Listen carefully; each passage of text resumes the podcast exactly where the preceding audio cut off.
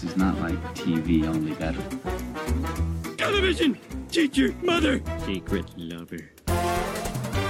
What, that's it? That's your movie? Well, I said that I had an idea for a movie.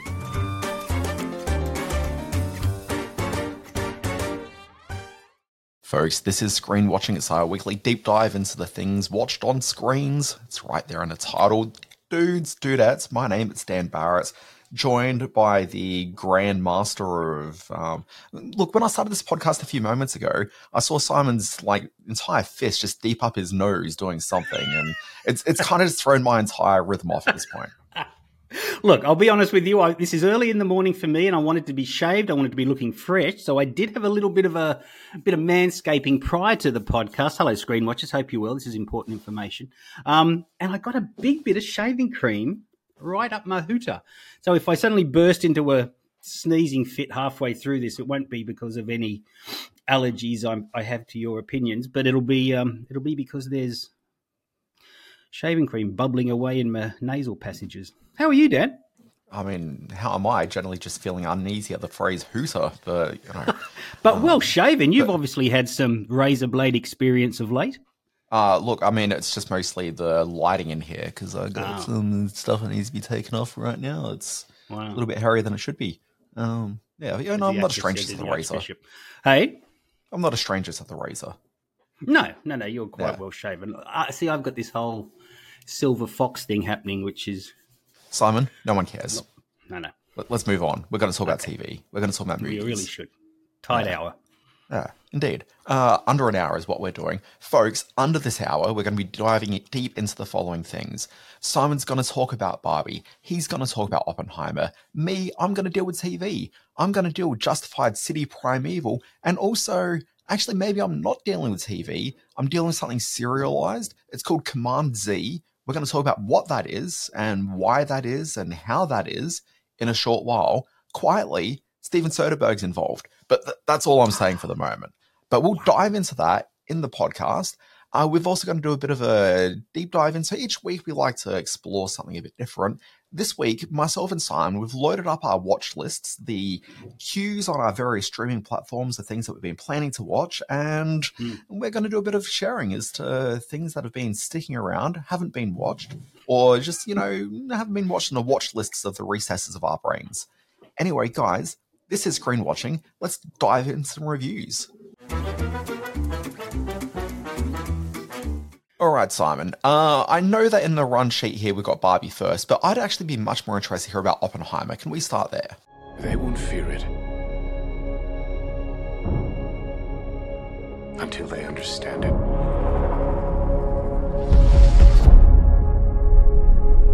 And they won't understand it until they've used it in cinemas this week is one of the year's big films, and of course, one of the films that's going to be talking of come Oscar, talking of come Oscar time. Uh, Christopher Nolan's Oppenheimer. This tells the story of a man. It's really a movie of two halves. It's about a man who's driven by his intelligence, driven by his uh, need to make an impact upon history and upon society um, through his intelligence. Uh, but all of a sudden, he finds himself at a crossroads in history where the very thing that he is passionate about, the uh, breaking down of atoms, the smashing together of neutrons and electrons, and all that scientific stuff, is uh, an actor who has sort of skirted around fame and hasn't really found the um, the vehicle for his talents in recent years. This is definitely that vehicle. He is terrific as Oppenheimer. Um, over the course of three hours, we see him both soar as a man gripped by his own ambitions and then tumble badly in the wake of the American government's um, decision to uh, make him a scapegoat for some of the awful things they did. Um, this the second half of the film delves into that quite deeply. How a senator, uh, Senator Strauss, played by Robert Downey Jr., chewing the scenery a little bit too much for me, but still very good in the role. Um, it sort of throws Oppenheimer under the bus, as it were. Um, it's all a huge technical achievement, as you'd expect from Christopher Nolan, but in as in the past, he uses the technology of filmmaking to capture the the um, minutia of, of uh, creative, um, uh, uh, you know, moving forward and, and, and, mind building and getting the the the. I'm gonna, you're going to have to edit there Sorry, I got caught up in my own words.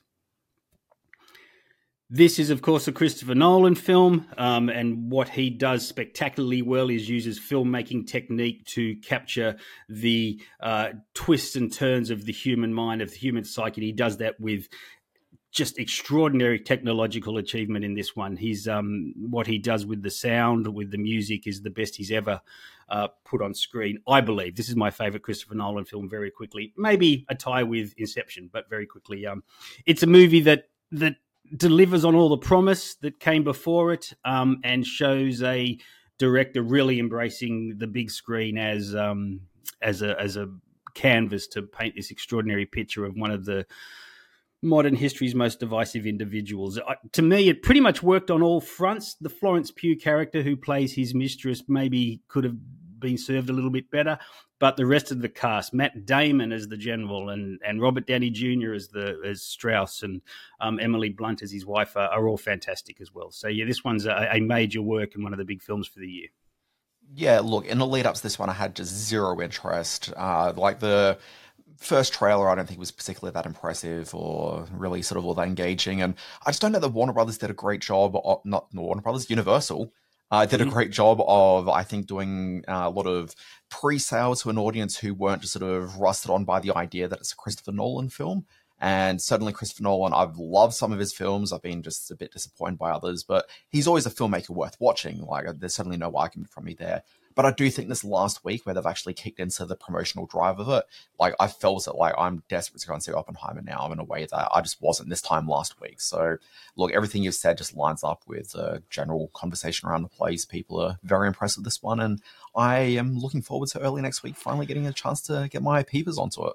You know, it's interesting that that um, having watched the film and read some of the reviews that have come forward, I, nothing has mentioned the fact that it's a, a, stylistically it's very similar to Oliver Stone's JFK. It it sort of paints this very cinematic his, piece of, of, of history, um, and also the the machinations of the the U.S. government behind the scenes in in um, and the dirty tricks. So there's definitely an element of of Oliver Stone um, anti-establishmentarianism, I guess, in this, and and stylistically, it, it, looks great up on the screen. It's beautiful, jumping between black and white and full color, and the tiny moments when the atoms hit each other that suddenly become the biggest thing on screen this year in cinema.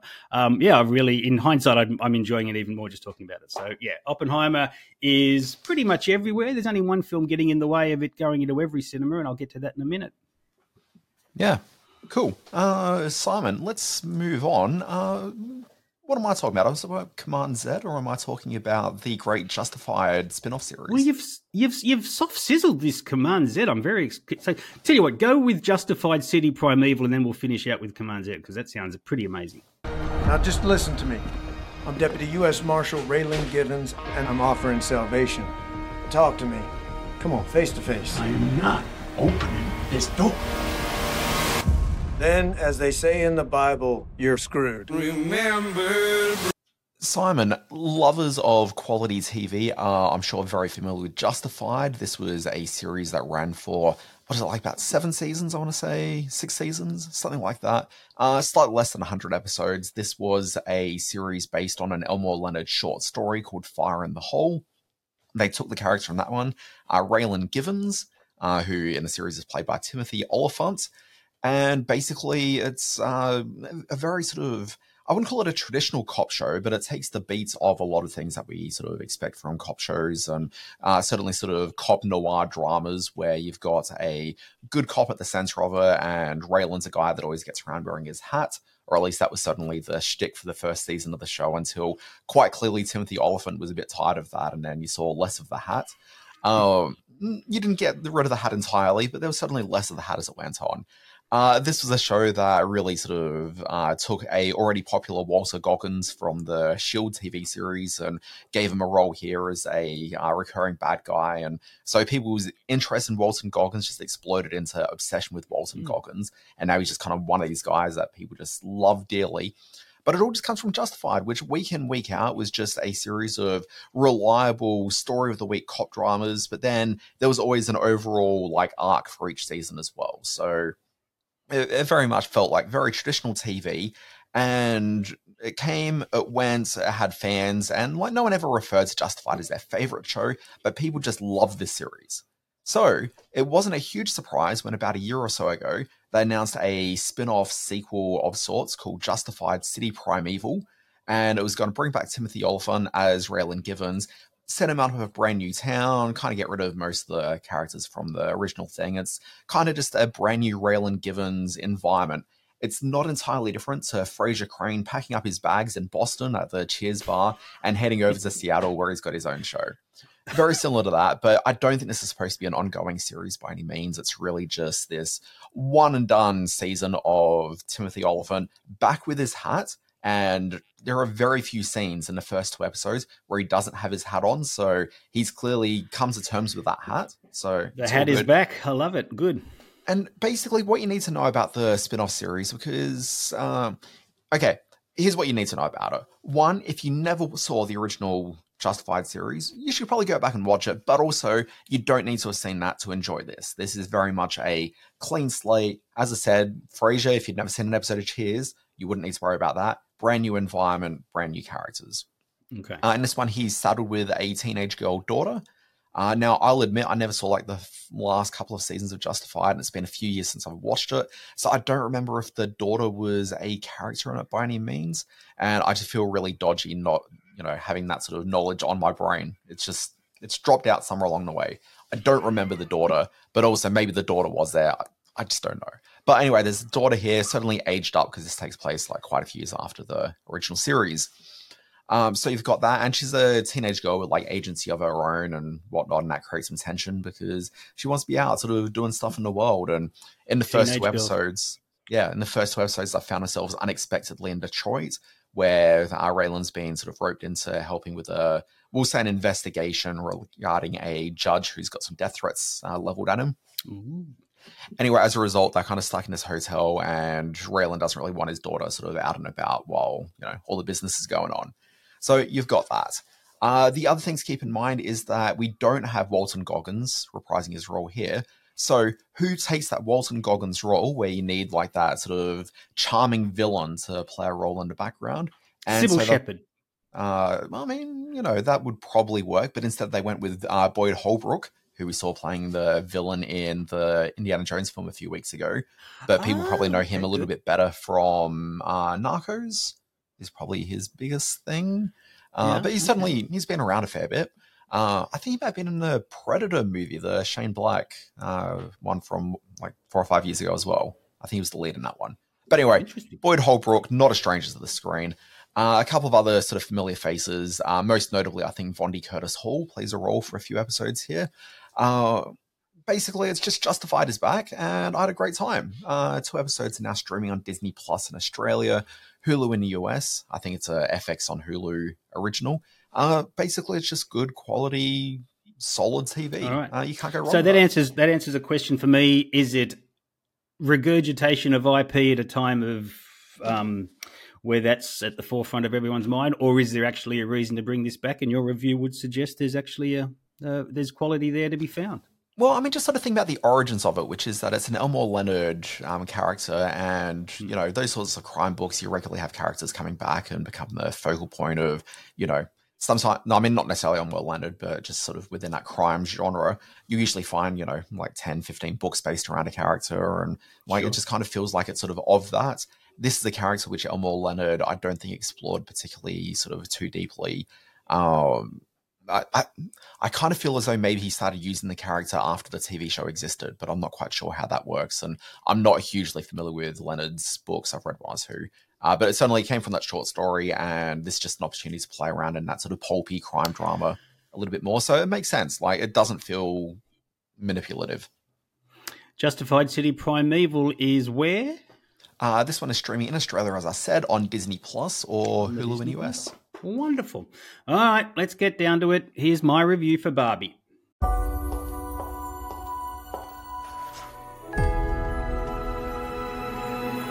Hey, Barbie. Can I come to your house tonight? Sure. I don't have anything big planned, just a giant blowout party with all the Barbies and planned choreography and a bespoke song. You should stop by. So cool. The other big film this week, the Barbie part of Barbie, hashtag Barbieheimer, is Barbie, the Greta Gerwig film starring Margot Robbie as the titular doll made real in Barbie Land. Um, Barbie Land, the first sort of half hour of this film is is all set in a uh, a pink hued imaginary world called Barbie Land, where all the Barbies, including stereotypical Barbie, who is Margot's character, um, exist and live happily ever after. But Barbie starts to have existential concerns in the middle of a huge dance party at her fun house. She uh, starts to contemplate death. She suddenly develops cellulite. Her heels all of a sudden hit the ground, which has never happened before. To answer all these uh, questions, she is sent off to the real world by Kate McKinnon's Weird Barbie to find the uh, real life human who has this connection with her and why these things are changing. It turns out to be America Ferrera. And from that point on, we uh, go on a journey in which the very ideal that is Barbie is put through the wringer by Gerwig and co-writer Noah Baumbach and Margot Robbie in the lead role. Um, it takes the well-established, I guess, persona that is Barbie in all its positives and negatives and twists it and turns it into a modern feminist manifesto um, that is also a very potent and powerful uh, musical comedy extravaganza. Now, putting all those words together isn't easy, as I imagine putting this film together to make it a, a truly contemporary um, journey for the audience wasn't easy.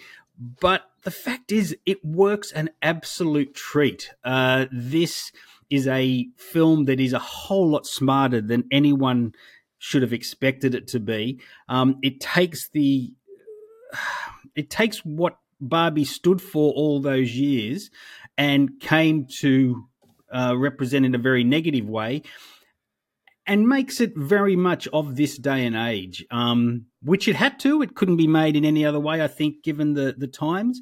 Um, and those that have complained that it's just a hashtag Me Too mouthpiece, um, probably shouldn't paint that as a negative. It certainly is a it is that, and it is of these these times, and it and it achieves that aim spectacularly well, but doesn't draw but that doesn't draw away from any of the um, pure entertainment pleasures, entertainment pleasures that you get from watching uh, Greta Gerwig's Barbie. So for me, this is about as good as this film could have got. Um, engages the mind, certainly engages the heart, and with a whole lot of central performances, particularly Margot, but also, of course, Ryan Gosling as Ken, who we've seen featured very heavily in the trailers.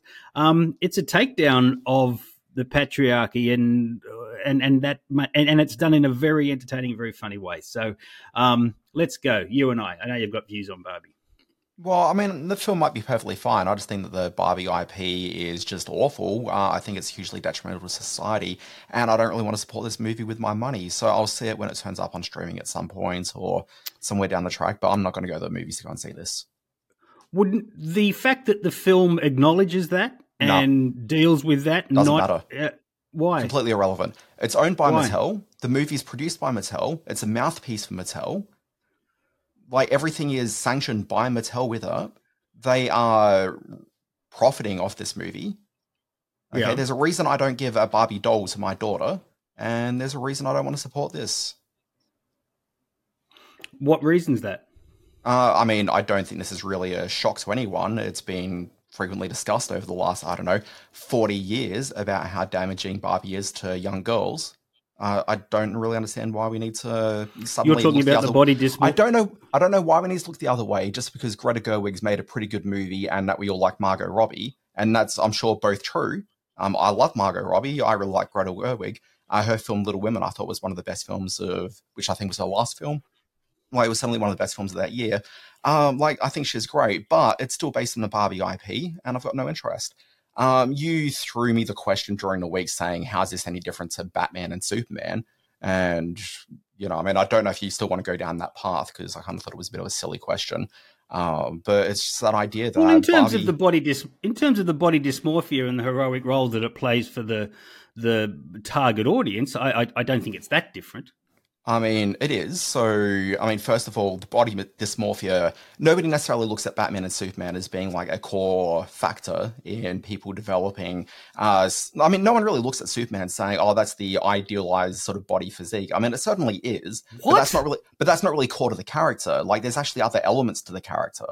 It's not, it's not only just based around that physicality. To which, to which Greta Gerwig and I would say no, no, is the same again, with Simon, Barbie. I- my problem, as I said, isn't to do with the movie. My problem's to do with the No, I IP. know. And I'm not going to support the IP.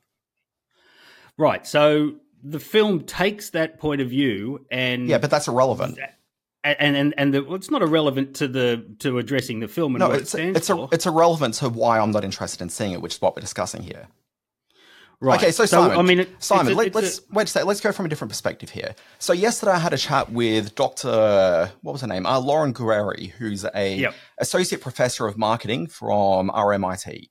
Okay, so Right. anyway, this is a quote that she ended up giving me for a story I was filing elsewhere in my day job. Okay. Research over many decades has highlighted the poor mental and physical health and well-being outcomes of Barbie play, especially for young girls. This includes thin ideal internalization and body dissatisfaction, which promotes poor body image and self-esteem. For example, one study showed that girls aged 6 to 8 who played with Barbies complained more about their bodies than girls who played with dolls with more realistic body proportions. And Right. so I mean, why do I want to support that? So the thing with Barbie is that the Barbie movie comes out. Everywhere you go, every store you enter, there is Barbie merchandise everywhere now. You can't There is so- zero. you can't zero in on the merchandise and the IP as a commercial property of Barbie without doing it across the board. In a, in over the years when we've looked at, I mean, this is a much much smarter film. doesn't matter. that- As that I said, addresses- Simon, I'm not interested in a movie. I'm interested in the fact Well, that it's based on this IP. I told you this Yeah. before you wanted to have this I know, I know you told me this, but we're we're Yeah. a movie show. We're a movie and TV Yeah. review show. If I know, and I'm if- not reviewing what the we're movie. Doing, if I'm what we're doing not- here, if what we're doing here is only putting forward personal points of view about um, the impact of certain commercial properties on the little girls of the world, then we've got nothing to discuss because neither of us are experts on that. Then, but if we were looking at this from a, from a, a movie Well, show what- point of view, we have to look at what is being discussed in the film and how your concerns are addressed by the filmmakers, and they are addressed. No, but Simon, here's the thing: no, no movie exists just purely as the artistic text. Okay, there's other aspects to it. So let's just take this from a different viewpoint. If we were going to be talking about the new Kevin Spacey movie, whatever that happens to be, I would probably come to that saying, Really, you're going to see- to compare you're No. going to compare Simon, Kevin Spacey, wait. you, a Okay, pedophile, a, a, a sexual abuser to the Barbie franchise? That is a long bow to pull. I mean, I would say that Barbie's been detrimental to more people than Kevin Spacey has been. Oh Jesus Christ! All right, okay. I, But uh, that's the I thing. can't like, believe you said, I can't believe But you said that. You're saying that we need to come from just the text alone, but we can't come from the text alone because there's a whole bunch of other real world aspects that surround it. Okay, I wouldn't go and see this a new Kevin applies to Spacey all movie. IP. I don't why go are we and watch. Why are we? Why are we? Why are we pulling the hard line on Barbie when this applies across all IP? Because There's this is one that I and care negatives about. about this. Okay, well, No, I Simon, I said I wasn't. Re- I, I didn't review the movie. I said that I wasn't interested in seeing the movie. Why am I not interested in seeing the movie? Because the IP that it's based on that I think is hugely problematic. I don't want to do a huge deep dive into the problem with Barbie because I think that it's been well and truly you've covered. just I don't a think that I'm professor. covering The anything. deep dive's already happened. like I'm, I'm saying I don't want to go further than that. Like I, j- you seem to be have a question as to why would I not want to go and see Barbie? Like that's why. Like it distilled it really nicely in terms of what she just said. This is my problems with the IP. I think it's damaging IP. I don't want to support it financially, so therefore I'm not seeing the movie. Right. Okay. All right. Well, that's. I think that's that puts a red line through your understanding of what Barbie means in a contemporary sense and what it might mean going forward. No, no, but like the IP hasn't changed. That movie isn't made for girls. Like that movie's made for adults like yourself and people who grew up with Barbie as girls. It's You're not- wrong. You you you have you cannot you can't start any sentence with that movie is. You haven't seen that movie. You don't know who it's No, but- made for. No, I do know who it's made for. Like it's made for people who've had like a lifelong association with Barbie. It's not made for like young Which girls. is on young. Where it is so yes, it is. It's absolutely made for the young girls of this period. Hmm. And I haven't had a long association with Barbie, but it addresses all the issues Well, I that are said impacting me like- as a member of society. I didn't actually say that you were someone who had an association with Barbie. I said that people like you and people have had an association with Barbie. There was two different groups there, Simon. But the point being that this isn't necessarily just made for that target audience. It's really quite different than that. So I'm not supporting it financially. I've got no interest in supporting it financially. That's really all I'm adding to the conversation here, Simon. I I'm not treading any sort of new ground That's true. here, and All I think this film is given a too broad a pass by too many people. you can't comment on this film. Ah, you can't No, no. comment on this film. Simon, you can't can talk comment about a on movie that you haven't exists- seen it. Simon, first of all, let me finish my sentence. Okay. Well, you can't Second of all, comment on this film. we can talk about the fact that a movie exists without actually talking about the to- context of the movie. Like, the, We're I'm sorry, talking about the logo. the what you're talking movie. about now is the logo. Simon, that's what talking about Barbie is. Barbie is just a brand. That's all she is. She's a damaging, damaging brand. Okay. That is a that, saw that is movie, untrue. Simon, before that you saw the movie, so much. Wait, it represents Simon, so much more to so many other people than just that. before you saw the movie, Doesn't it? Doesn't it? Before you saw the movie, Simon, could you have told me a Doesn't it? single characteristic about Barbie beyond the aesthetic? Could you have told me what Well, she's interested absolutely, in? I could. What I, had a, I have two daughters, all of which were Yeah. Barbie girls, Yeah, and, but- and all of which brought their own imaginations and their own points of view to what Barbie represented. And neither of them have ter- terrible body dysmorphia. I didn't say it affects every child, but it certainly does. It contributes. We're in a world where, you know, body image and media representations have been hugely detrimental. And a lot of that starts with characters like Barbie. Yeah, or or the way uh, Scarlet Witch has a V, a stitched in V, where her vagina is in all the Marvel films, or that Scarlett Johansson's Does- does character, or Scarlett Johansson's backside is turned to the poster whenever it's it's put up there on screen, or Thor is all muscles, or Superman is all chest. So I mean, this is I'm not saying that this sexuality shouldn't physical exist in these representation. things. This is a physical representation of of what all these things represent. You know, you don't see. I mean, he's But Simon, okay, journalist. sorry, Simon, can I just address- a million Simon, can I different address things. No, I'm talking for a second. I'm just No, no, going to wait say a that there's sec.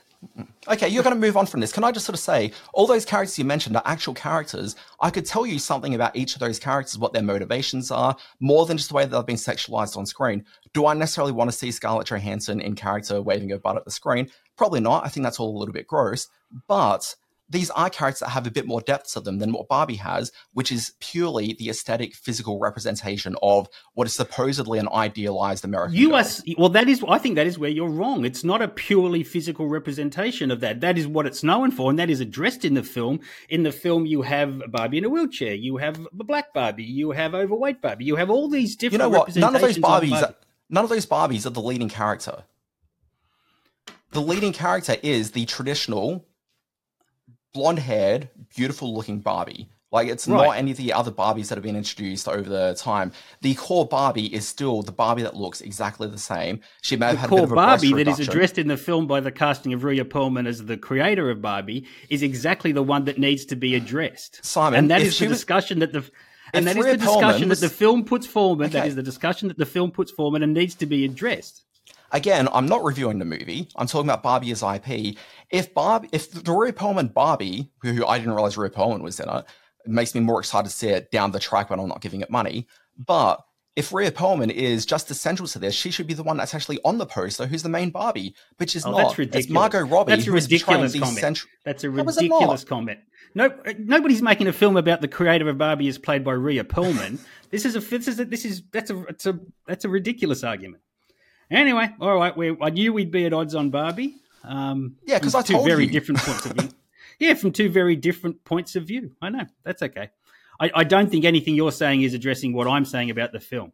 Again, I told you from the outset I wasn't interested in the movie and what the movie says and does. I'm sure the movie's great. Like I've got no problems with the fact that like I've got no problems with like the actual content within the movie. I've got a problem with the fact the movie's produced by Mattel. It's not going to be particularly scathing about anything about the Barbie, uh, the problems within Barbie. That's- that's not can true, only is. no, because it can only happen within the confines what Mattel's allowed to put out there.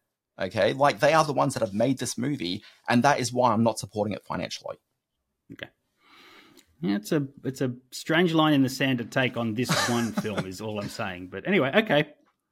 So Barbie's in cinemas everywhere. I- as it, I like, as I was trying to draw comparisons to, if there's other things where I have a real world issue with it, then I'll also not support that. like what? Okay, I've got.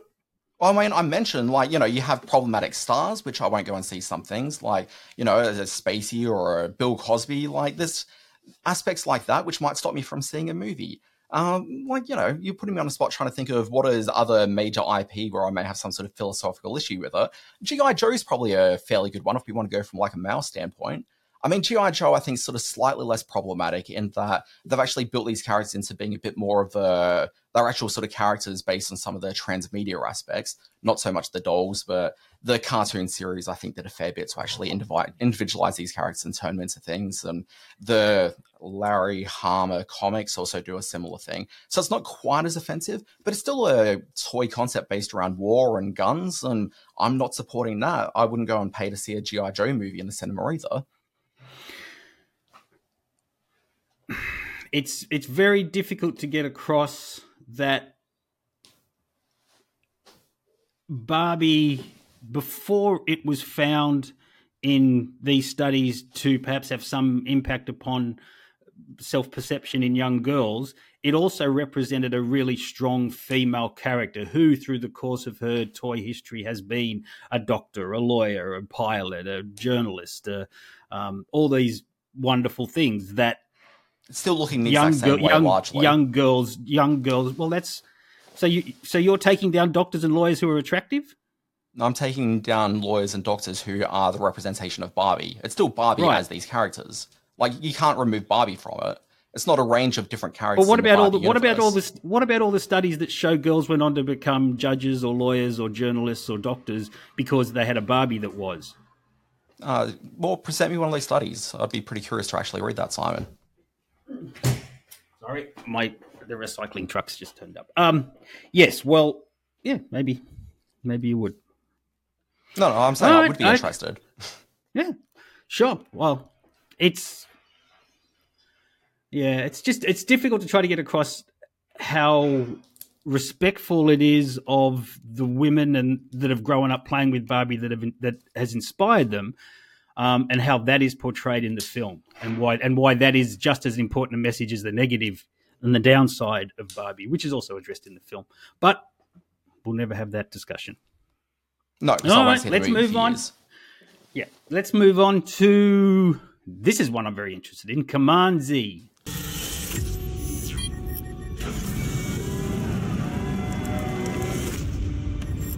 This is historic, literally. We'll be dipping into the past to make some critical fixes there that will in turn make the future, our present, right now, more livable, fair, and decent for everyone. Whoa. We're going back to the moment that I've determined was America's last inflection point, to 2023.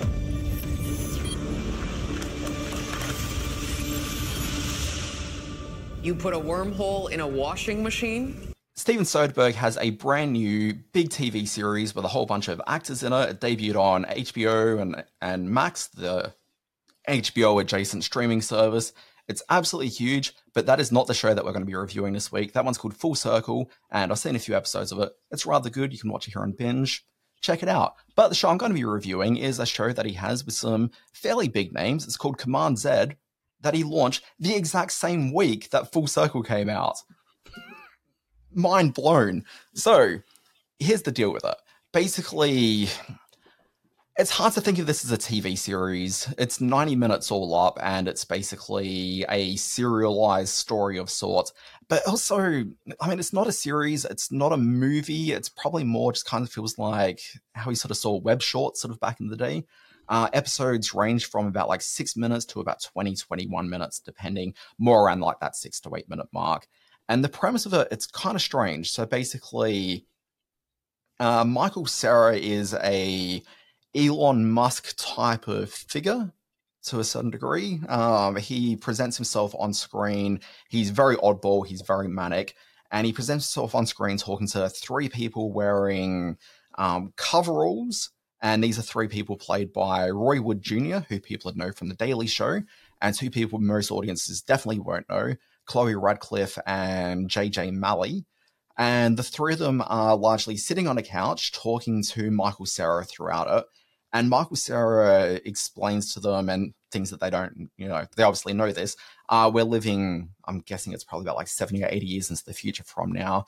Uh, the world's been through a whole bunch of stuff, climate change and all the issues that sort of uh, stem from that. Uh, and so basically, they're all living their lives and are concerned about like their romantic issues and like they're actual like proper people who've sort of experienced things and are going through, you know, they've got beliefs about the world and how the Michael Cera character may have sort of acted in the past. And so they sort of react against him as an actual person. He's not just a screen giving them instructions to do stuff.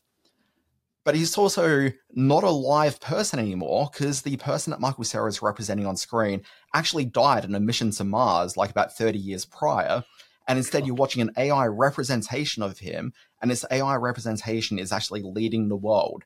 And the thing that he's getting these three people in coveralls to do is travel back in time, kind of like uh, 12 Monkeys with Bruce Willis's character, but not cool. physically doing that. Instead, they're going into a room where they need to turn on a clothes dryer. They need to drink a liquid in a cup, but not the entire cup. It has to be half a cup and then they sit down, put on this weird helmet, and they transmit their brains, like their consciousness, into the consciousness of people from 2023 to try to get them to make major decisions in life, which would actually end up changing the world that they live in. So they're trying to okay. stop climate change by drinking a weird liquid and sitting in front of a dryer. Oh All right. Mind blown. I don't yeah. know where we're going with this. So this is it is strange. This is going to be weird to pull off. Okay it is very weird, and the performances are all a little bit weird, and particularly at that Michael Cera performance, like it is incredibly oddball. And this is the thing: this entire series, it is not really a movie. It's not a TV series. It is a strange set of um, web shorts that have a very specific agenda in mind. Like this is very much to it's not even necessarily raising awareness of climate change. If anything, it's really speaking to people like me who know this is a problem, and it's basically just like feeding into sort of my liberal concerns about it all. Hmm. So you've got that happening, but also what I think is maybe sort of most interesting about it is just the way they're distributing it.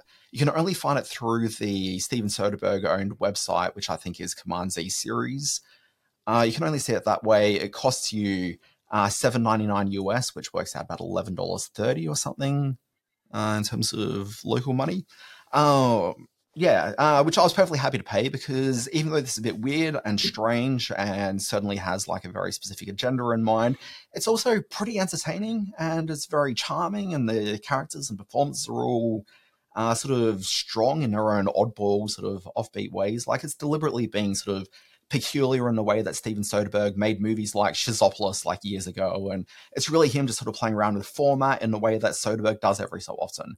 Uh, yeah, it's that's good. interesting. Uh, and just as an interesting note of, um, you know, uh, thing here, Kurt Andersen is the other guy that co-created it with him. If you don't know Kurt Andersen by name, he's a guy that used to write a satirical magazine in the US called Spy Magazine. It was oh, Spy wow. Magazine that used to comment a fair bit on uh, Donald Trump through the 80s. And it was that magazine that coined the phrase short fingered vulgarian, which is a phrase that Donald Trump does not care for, but has been long attached to him for many, many years since. Well, that's a big plus because I was a huge Spy fan all the way back in the 80s. That's incredible that that should that connection should be there for me. So, good one. Command Z is on. What's the website name? Uh, I think it's actually. Sorry, wait a sec. Uh, I know they can find it at extension765.com which is Steven yes. Soderbergh's website. But I think there's also a dedicated site called Command Z series. But if you just type in Command Z or Command Z, as it probably should be, uh, you'll certainly find that one. And there's right. familiar faces cropping up throughout it as well. It's not just Michael Cera, Roy Wood, and JJ Malley and Chloe Bit of a Cera Renaissance at the moment. He's in Barbie as well as Alan, and very funny. Uh, not that you'll ever know. Um, reviews coming down the pike as all finished. Let's get to the intermission section as we hurtle towards the climax of this podcast. Good evening, ladies and gentlemen. It's intermission time.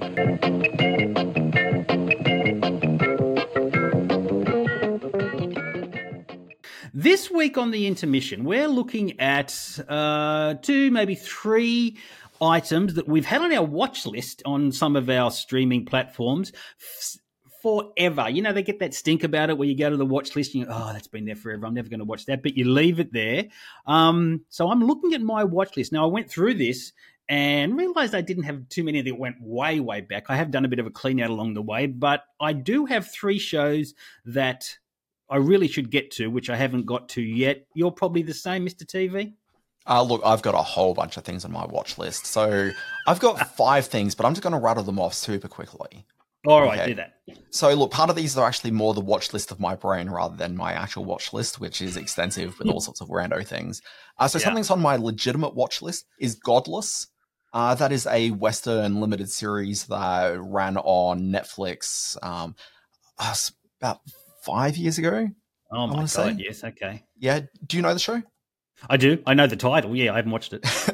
Probably sitting on your watch list as well. Uh, so the guy, is. the guy behind it is Scott Frank, and the next thing Scott Frank went and did was the uh, Queen's Gambit. But people would know him from Out of Sight is probably his Sight, biggest title. But you know, certainly strong affiliation with Steven Soderbergh, which kind of ties it right back into yeah what we're talking about here. And of course, Out of Sight being based on an Elmore Leonard novel, so there's a strong thematic Oh, through the for circles coming everything I'm doing around. Beautiful. Yeah. Um, look, so Godless, um, I've got to check that out. Uh, I've got another TV series on my list, which is Deadwood, uh, which stars Timothy Olyphant. Yeah. Yep. You can see where my brain was thinking as I was trying to work through my sort of yeah, Clearly, my yes. here. Yeah, I've never anyway, seen an episode of Deadwood. uh, I've seen the first episode about five times, and I keep meaning to watch the rest of it, and I just never do. So got that. Uh, then I've got three films on my list. So two of them kind of come from the same source. Uh, so I, you know, no surprise based on this one. I'm a big fan of The Good Wife and the various good franchises. Series creator Robert um, King was on the Elvis Mitchell podcast, uh, The Treatment, about five or six months ago, and was doing a bit of a push for a film that he loves called Night of the Hunter. And I've never Oh, seen wow, Night of the Hunter. Oh, and great film. Yeah, I mean, that's my understanding, and I've just never seen it. So, like, I put that into the mental watch list of I've got to get to that at some point. So that's Robert high on my list. one of the Yeah. great sort of dark noir films, has The Preacher. And then another film, which uh, again, this is Robert King related. He was talking about this film because he'd just seen Mission Impossible colon, sorry, Mission colon Impossible hyphen Dead Reckoning hyphen Part One. The punctuation movie. punctuation film. Uh, he was talking about Rififi, which is a film I'd heard of before, but I didn't really know a huge amount about it. Uh, but you know, classic French uh, crime heist caper Heist film. film, yep. Yeah, uh, kind of sets the template for a lot of the you know heist things we've seen in many years since. Um, I've never Stunning. seen it. Also, you can't find it anywhere. I'm sure I can find it physically somewhere. I just also have to Hmm. find a device to play that on. But yeah, like all the usual places, I just can't find this film. So Wow. looking around, and so that's why it's on my list. And then something which I had a fifth thing on my list, which I scratched off this morning because there's a breaking news story as of this morning that Nickelodeon have gone and purchased the 1987 like Ninja Turtles cartoons, Here which obviously go. I watched. I watched most of those when I was a kid, but I sort of stopped watching them by the time they reached. Apparently, it ran for like nine years, which who knew? I watched about four years of that. But what I'd also watched is the live action movies, but I never saw that third live action film, which sent them back in time to feudal Japan. So it's always been on my mind that I should watch it at some point. But this morning's news about that kind of made me think, oh, maybe I should actually watch that Ninja Turtles movie. Will I see it through to the end? Who knows? Wow. I tell you what, the number of turtles that were killed with sword related accidents because of that, there's some dangerous IP property. I Get don't know that many were killed by. I mean, here's the thing. So I don't think many were actually killed by swords, but I do remember, and this might be urban legend that was kind of around the turtles back in the day. But I kind of remember stories about during like the peak of Turtle Mania, there were a lot of turtles purchased as pets, but a lot of Yeah. those turtles also got flushed down various um, toilets, you know, as you know time went on. So I'm not saying no turtles were, you know, freed from the thing. Uh, but on a similar vein last week, Simon, I don't remember you having a problem with me not wanting to watch Milo and Otis again after we heard the stories as to what went into making that. So, you know. Oh, I'm all for animal torture. Don't get me wrong. All right, my uh, intermission entrance this week, I have had. I thought it went back further than this, but there's a, net, a Netflix series called Glitch from South Korea, in which a young girl has encounters with little aliens that just sort of turn up in her local bodega, um, and uh, she joins a UFO club to try to solve all the mysteries. It's got a, such a funny little trailer for it on on Netflix. Um, I've been meaning to get to all ten episodes for over a year now. I haven't, but I will. Um, on the Nat Geo channel, there's a 2019 documentary called Wild Ways of the Vikings. Um, I think I latched onto this when we were planning our Scandi trip. Also, another terrific trailer. Um, haven't got to it. I don't know if anyone out there has seen Wild Ways of the Viking on Nat Geo through the, No. the Disney Plus. No, that's a hell of a I'm not even across Um, it, but yeah. and this is the big one that I've been trying to get to for years. Um, there's now three seasons of Dickinson on Apple TV. Big Hailee Steinfeld fan. This looks like a lot of fun. Um, I love the kind of something like The Great, which is sort of historical setting but done with contemporary languages. And I did watch a, f- a couple of episodes of that Gold Diggers, which you recommended a couple of weeks ago, and it was Oh, very yeah. funny. It was great. Yeah. So um, Dickinson has sort of the looks like the same sort of thing. So uh, that's just one I've, I've got to get around to. But I had a lot of movies on there that have been on my watch list like since I got Netflix, which I which was many years ago now. So, but they're the three series that I that I really want to check out. I actually think Dickinson, and this might be more an aesthetics thing than actual content, but content's not that far off either. Uh, it's probably got more in line with the Greta Gerwig Little Women film than it does something Oh, like Gold nice. Diggers. Okay. Yeah. All right, bringing to the end the intermission. Now to the fun part of the show. oh boy, It was about time we Uh, saw something fun in this episode. Let's go to this week in history. All right, Dan Barrett, these are fairly easy ones, I think.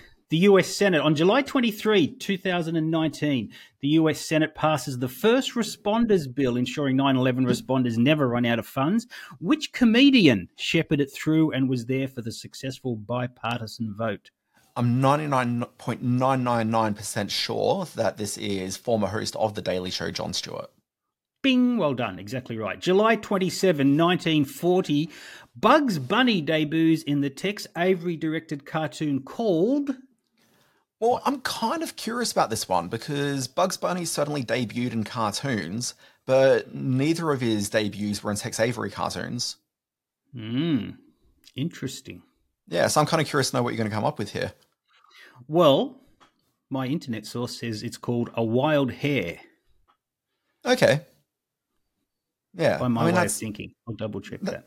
that that is certainly a film that exists, and I've certainly seen that one. But the origins of Bugs Bunny is actually from a Porky Pig cartoon to begin with. So I knew that was the case, but I actually looked up the title this morning because I wasn't really sure. Uh, it's called Porky's Hare Hunt.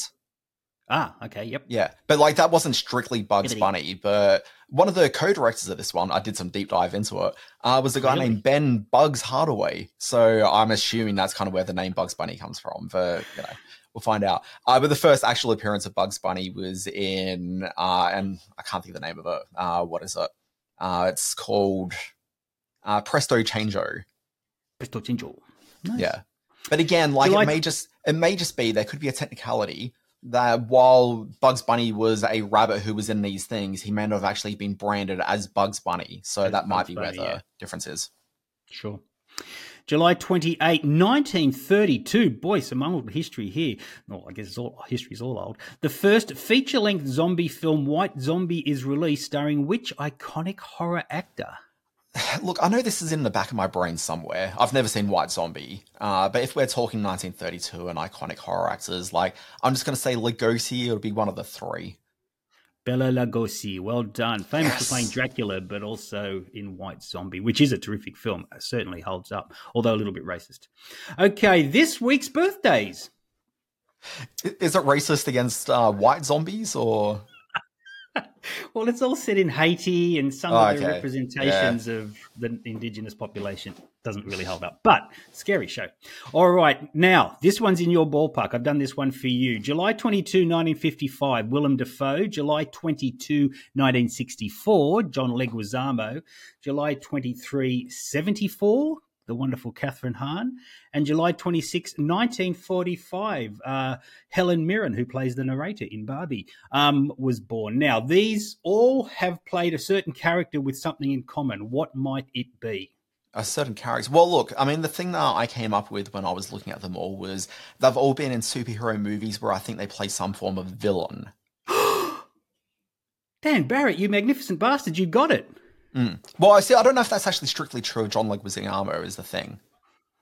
Okay, so Dafoe was the Green Goblin, of course, in the Spider Man films. Yeah. I'll come back to Leguizamo. Kathryn Hahn played Agatha Harkness in WandaVision. She also Uh, voices Doc. Wait a sec. Wait a sec. I was going to say I should stuck purely to movies because she hasn't played that character in on the big screen. So No. it would be Doc Ock from the uh, animated Doc Ock Spider-Man. Spider-Man Yeah. Yep, that's right. Helen Mirren played Hespera in the Shazam films. Now, John Leguizamo, you've got to go all the way back to the mid '90s. He played Clown or Violator in the Spawn film. Yeah. So- Now, was that character a villain? Because I never saw that film and I don't really know Spawn. I had to double check that myself because I saw it once on VHS and barely remember it. But yes, Hmm. apparently Violator is the arch enemy of Spawn. So Sure. there, there you go. And here we are at the end of the podcast Now, in is just Clown- under a is, hour. is Clown slash Violator the same character, or did he play two different characters?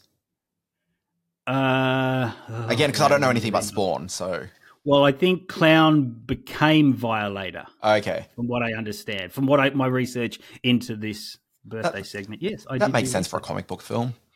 Yeah, sure. What doesn't make sense for a comic? Of course, deeply offensive to clowns everywhere.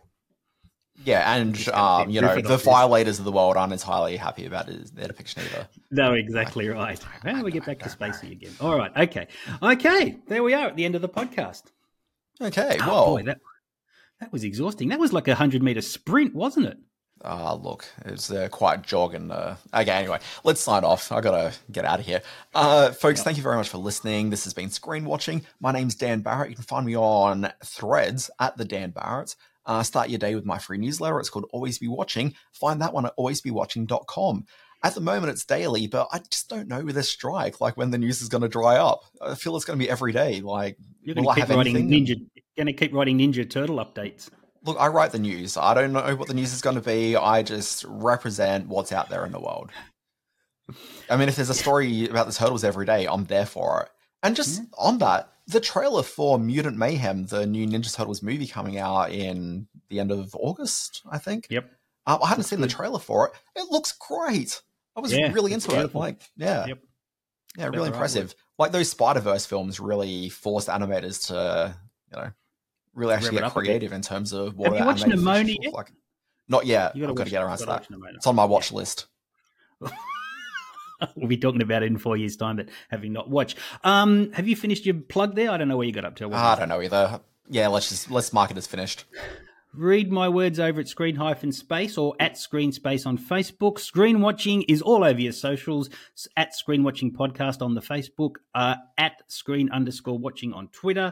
Uh, do go to the Screen Watching YouTube channel. I'm starting to funnel some uh, new stuff up on there. Email us at Screen Watching Podcast at gmail.com and we will ignore that for a couple of weeks and finally realize it's there and put it on the podcast. Um, Sorry, we and we we you don't even know. We've got an email address. Um news to me. And do uh, this week i'm going to give a little bit of a plug here. I launched the program for this year's sydney science fiction film festival which will be playing in sydney brisbane and melbourne. That goes out uh, in the week coming up starting july 24 so check out for that. We'll discuss that at some point later. Well, I would think that next week on the podcast we'll be doing a dedicated chat about that. Oh, that is very good of you, being the producer of the show, to give over that much content to my blatherings. I do And also, it. Just you do every quietly, uh, Simon told me last week about one of the titles in the uh, science fiction film festival, which is playing in Sydney, Melbourne, and Brisbane this year. Do it. Uh, You but one of the titles. if you want. Can I say it? Yeah, of course you can. Can, can I? Okay. I, I got very excited by this. I was surprised by how excited you got. Playing in cinemas, thanks to this guy right here, is the 1984 film, I believe, direct, uh, no, not directed, uh, produced by Rusty Lemorande and directed Written by Steve Barron. Steve Barron, who later went on to direct the first Ninja Turtles movie. See, the, the And a whole around bunch here. of music. I know, it's amazing. Yeah. And a whole bunch of great music videos. He did the Aha video. Yeah, I don't know if he did the video for the movie. I presume it was, but he's bringing to cinema screens Electric Dreams. I'm I'm very into this. In I fact, I, know, you told got so Simon last excited. week I was going to fly to Sydney for this screening. Okay, and then he's like, "Oh, was just playing in Brisbane," so I, I'll ride my bike up the road.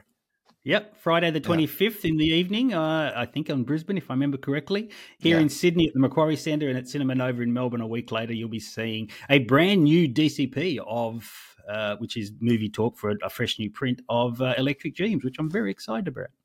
Yeah. Uh, anyway, there's got a bunch of other titles that are pretty good, but like that's the one. Anyway, folks, we'll be back next week with Simon Spiel about the film festival. Uh, we'll see you then. Bye bye.